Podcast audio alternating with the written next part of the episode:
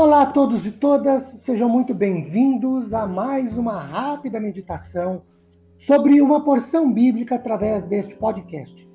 Meu nome é Ricardo Bresciani, eu sou pastor da Igreja Presbiteriana Filadélfia de Araraquara, igreja esta situada na Avenida Doutor Leite de Moraes, quinhentos e vinte e um, na Vila Xavier.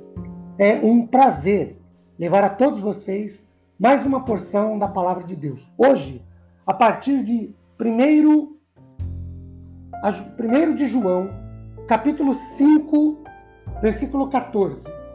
Esta é a confiança que temos para com Ele, Deus, que, se pedirmos alguma coisa segundo a sua vontade, Ele, Deus, nos ouve.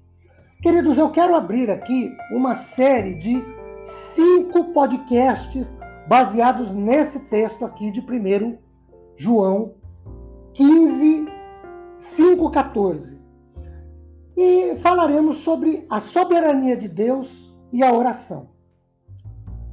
Quem frequenta aqui a Igreja Presbiteriana Filadélfia de Araraquara, em particular, as reuniões às terças e quintas-feiras, sempre me ouvem dizer da preocupação que eu tenho quanto a orarmos e, abre aspas, nada de espetacular, de extraordinário, de fora do comum, fecha as aspas, acontecer, seja imediatamente ou dias, semanas, tempos depois. E o quanto isso pode, abre parênteses, se não o faz mesmo, de fato, fecha parênteses, interferir na fé, na confiança, no compromisso que nós manifestamos com Deus e principalmente interferir em nossa espiritualidade. Preocupado e inquieto com isso, eu decidi dedicar então pelo menos esses cinco próximos podcasts, a começar por esse de hoje, para tratar desse assunto a partir da leitura que eu fiz do livro Deus Soberano, da editora Fiel, de autoria de A W Pink.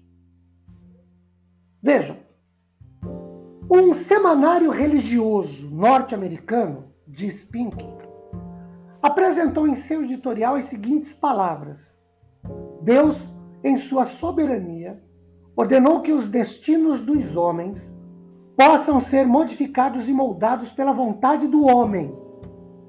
Esse é o âmago da verdade de que a oração muda as coisas, ou seja, que Deus muda as coisas quando os homens oram. Alguém expressou isso de maneira admirável nos seguintes termos: há certas coisas que sucederão na vida de um homem, quer ele ore, quer não. Há outras coisas que acontecerão se ele orar e que não acontecerão se ele não orar. Isso é o que o semanário disse. Agora vejam. Dizer que os destinos dos homens podem ser mudados e moldados pela vontade do homem é uma aberração. Também dizer que Deus ordenou que os destinos dos homens podem ser mudados e moldados pela vontade do homem é completamente falso, porque se trata de um antropocentrismo, o homem no centro das coisas. O destino humano é decidido não pela vontade do homem, e sim, sempre, pela vontade de Deus. Queridos, o que determina o destino do homem é se o homem nasceu de novo ou não.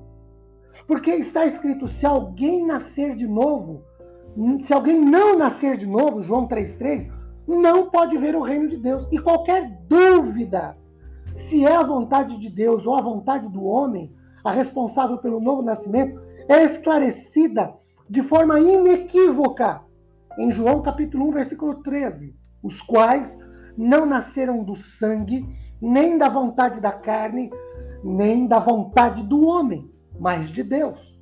Então dizer que o destino humano pode ser mudado pela vontade do homem é tomar, é tornar suprema a vontade da criatura, o que virtualmente significa destronar a Deus.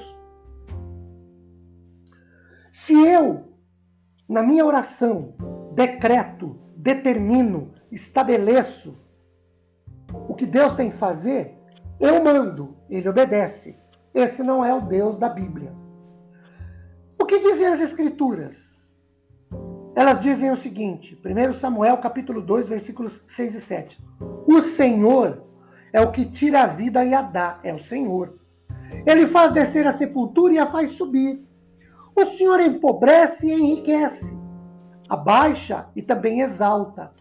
Levanta o pobre do pó e desde o monturo exalta o necessitado, para fazer, para fazer assentar entre os príncipes, para fazer herdar o trono de glória.